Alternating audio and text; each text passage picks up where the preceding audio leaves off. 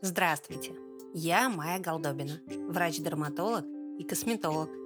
И это мой подкаст «Нетипичный косметолог», где я рассказываю житейские истории с акцентом на кожу.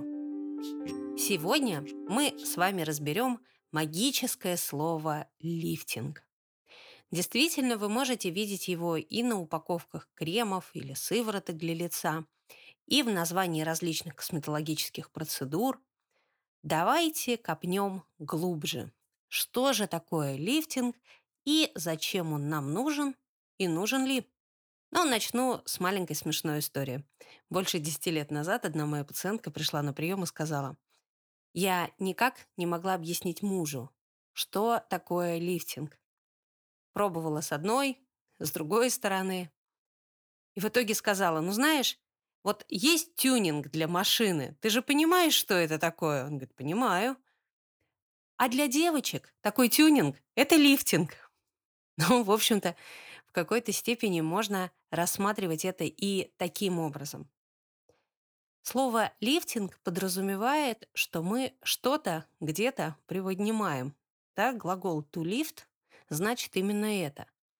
Но в реальности в верхнем и в среднем слое кожи это слово имеет несколько разные значения. Давайте пойдем сверху вниз. Если говорить про эпидермис, про верхний слой кожи, и взять в руки крем с надписью «лифтинг», лифтинг крем или крем для лифтинга, что это будет обозначать? Это значит, что в составе такого крема есть хорошие влагоудерживающие агенты. Например, это могут быть пептиды, аминокислоты, гиалуроновая кислота или различные аналоги. Может быть небольшой процент молочной кислоты, который тоже будет удерживать воду. Может быть коллаген. У нас с вами был отдельный выпуск про коллаген совсем недавно. Если не слушали, его можно будет отдельно послушать. То есть это те молекулы, которые способны удерживать влагу в роговом слое кожи. Тогда они создают хорошее, правильное, плотное состояние в этом самом роговом слое, и мы видим кожу более напитанной и более гладкой. Есть другая категория. Это лифтинг сыворотки которые можно условно подразделить на две подкатегории. Одна из них – это лифтинг сыворотки, которые занимаются здоровьем кожи. Вот то, о чем мы с вами только сейчас разговаривали, это как раз вот эти влагоудерживающие молекулы, например.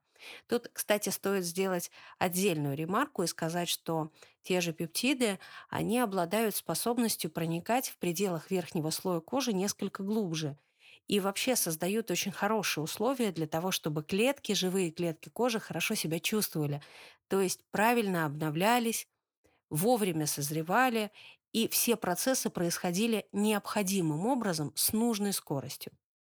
В какой-то степени к таким лифтинговым агентам можно отнести и церамиды, поскольку помимо того, что они являются плотными жировыми молекулами и формируют нам верхний слой кожи, кожный барьер – Кроме этого, у церамидов тоже есть влагоудерживающие свойства, и поэтому мы тоже их сюда можем отнести. Вот все те средства, все те продукты, в которых есть такой состав, они будут очень физиологичными, очень дружелюбными по отношению к верхнему слою кожи. И мы получим с вами ну, скажем, условный вот этот эффект лифтинга за счет того, что кожа начинает себя лучше чувствовать. Она становится более напитанной, более увлажненной, а ее кожный барьер более крепким.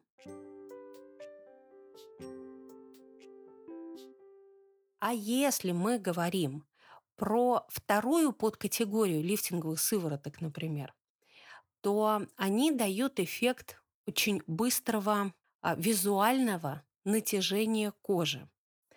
Он происходит в том случае, если в составе средства есть компоненты, которые формируют пленку, так называемые пленкообразователи, которые будут тянуть роговые клетки относительно друг друга.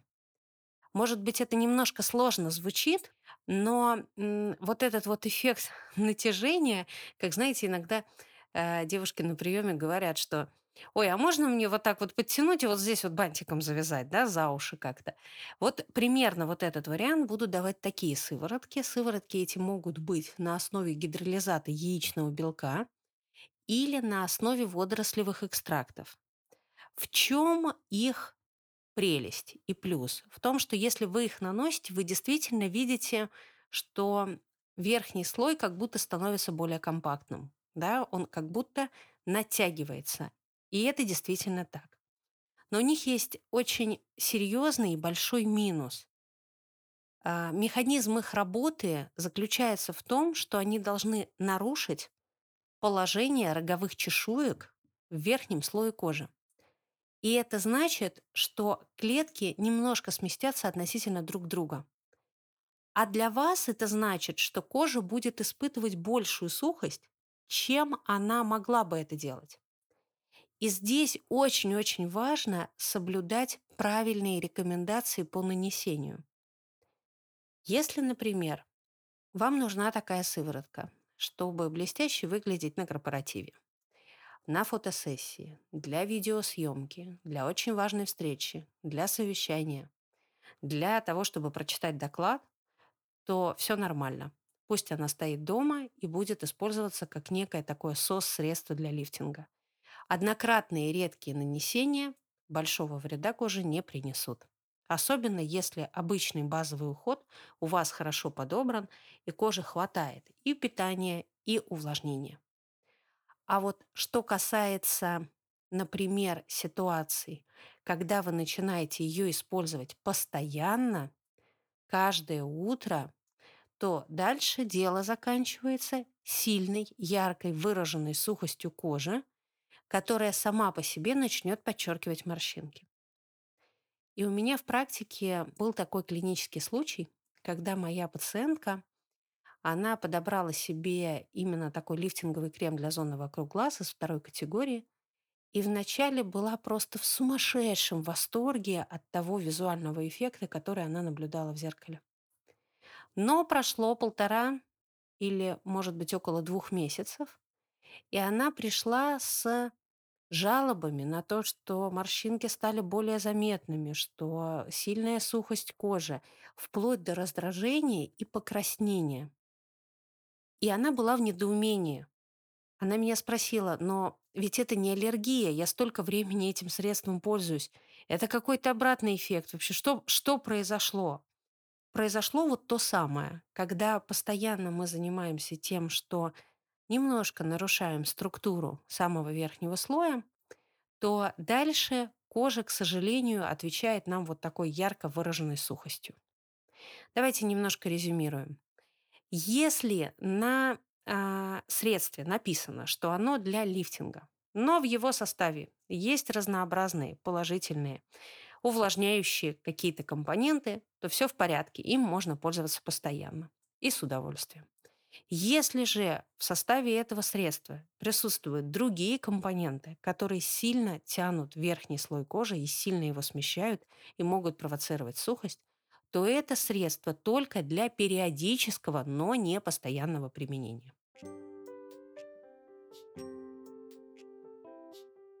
Теперь давайте нырнем во второй слой кожи, в дерму.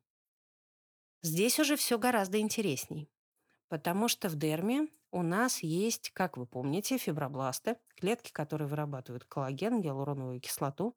Основная фабрика, собственно, наших активных, очень нужных компонентов для строения и структуры кожи. И здесь же мы с вами можем работать различными косметологическими процедурами для того, чтобы уплотнить, например, этот слой кожи. Или для того, чтобы увеличить объем гиалуроновой кислоты там, где это необходимо. Я понимаю, что, возможно, вот эти слова объем, гиалуроновая кислота, они звучат как-то, ну, в какой-то степени даже страшновато. Но давайте мы подумаем, что на самом деле стоит за этими словами. В дерме есть э, два уровня. На нижнем уровне живут волокна. В основном это коллагеновые волокна и немножко эластических волокон. А над ним, ну, как знаете, вот в чизкейке, да, там есть подложка, есть большой слой вот этот белой э, правильной структуры из различных мягких сыров там или творога, по-разному есть в разных рецептах. Здесь примерно то же самое. Вот у нас есть подложечка, там коллагеновые эластические волокна. А есть сверху большая часть, которая основное вещество – это как раз гиалуроновая кислота и некоторые другие компоненты, которые относятся к семейству глюкозаминогликанов. Это вещества, которые хорошо удерживают воду и которые позволяют тем клеткам, которые у нас внутри в коже живут, хорошо себя чувствовать, перемещаться, например, выполнять свои функции, защитные функции, иммунные функции. И при этом а, вся структура внутренняя кожи, она будет такой, ну, условно говоря, гладкой. Да? То есть если мы говорим с вами про вот эту плотную гелевую субстанцию, то вы понимаете, что а, всем клеткам там будет очень хорошо. Они не так, как в воде плавают. Все-таки сопротивление среды будет значительно больше, чем сопротивление в воде, но может быть как-то похожим образом. И с возрастом у нас происходит такая ситуация, что количество гиалуроновой кислоты уменьшается из-за того, что снижается скорость ее синтеза, образования, и увеличивается скорость распада. Это такие физиологические механизмы. И получается, что прослойка вот этой гиалуроновой кислоты, этот слой, он становится ну, немножко более тощим. Вот, пожалуй, я себе позволю именно такое слово. И если мы берем с вами гиалуроновую кислоту и добавляем ее туда, где это необходимо, вот именно в этот слой, ну мы же ее добавляем, да, значит, это про объем и про гиалуроновую кислоту. Но при этом кожа начинает себя чувствовать так, как она себя чувствовала 10 лет назад примерно. И таким образом мы воссоздаем ей те же условия существования, которые у нее были. Есть такой забавный механизм, что именно вот этот объем гиалуроновой кислоты здесь, он оказывает нужное парциальное давление на фибробласты, чтобы последние хорошо вырабатывали коллаген. Это один из механизмов работы. Поэтому, когда мы говорим о таком лифтинге за счет того, что мы воссоздаем и восстанавливаем условия работы для клеток кожи, те, которые и были в этой самой коже, то мы говорим с вами все-таки об очень полезных и здоровых механизмах. Нездоровье, как обычно, начинается там, где включаются форматы фанатизма. А давайте больше, а давайте быстрее, а давайте заметнее, а мне надо прямо сейчас. Вот когда включаются эти механизмы, то объемы перестают быть физиологическими.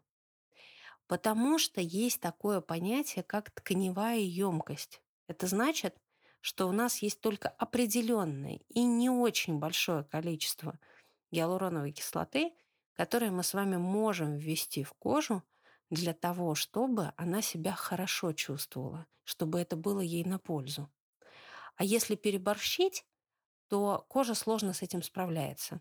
И тут начинаются всякие истории с отеками, с различными неприятными последствиями и прочими вещами. Один из механизмов самого физиологического лифтинга внутреннего слоя – это как раз работа с достаточно легкими препаратами гиалуроновой кислоты для того, чтобы поддержать жизнедеятельность клеток там, где это необходимо. И здесь есть тонкий момент. Если в этом нет необходимости делать эти процедуры, ну, потому что все же делают, вот не надо, пожалуйста. Нет, это, это не подходит. Потому что все делают, мы не делаем. Мы делаем тогда, когда конкретно на вашем лице есть для этого показания.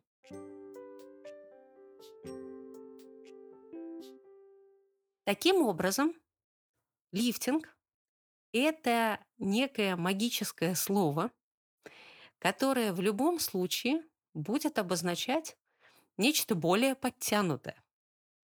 Но подтянутость это может быть как исходя из здоровья кожи, так и исходя из желания соответствовать чему-то или кому-то, каким-то представлениям, например.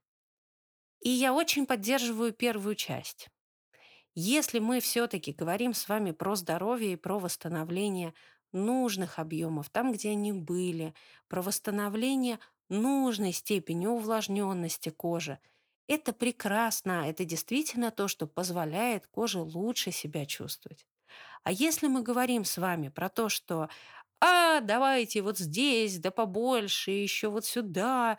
И вот потому что, потому что я такую видела вот у какой-нибудь известной девушки, и я тоже хочу так же, вот это, конечно, уже не про здоровье. Это уже совсем-совсем другая история. Так что слово лифтинг бояться не стоит, как и не стоит испытывать перед ним священного трепета. Это один из вариантов, который мы можем применять для того, чтобы выглядеть молодо, свежо и прекрасно. Если у вас есть вопросы по этому выпуску, не стесняйтесь их задавать. Это можно сделать в директ моего инстаграма Майя Голдобина или на моем сайте mayagoldobina.ru в форме обратной связи. Кроме этого, вы можете, конечно, предлагать новые темы выпусков. Не забывайте об этом, пожалуйста.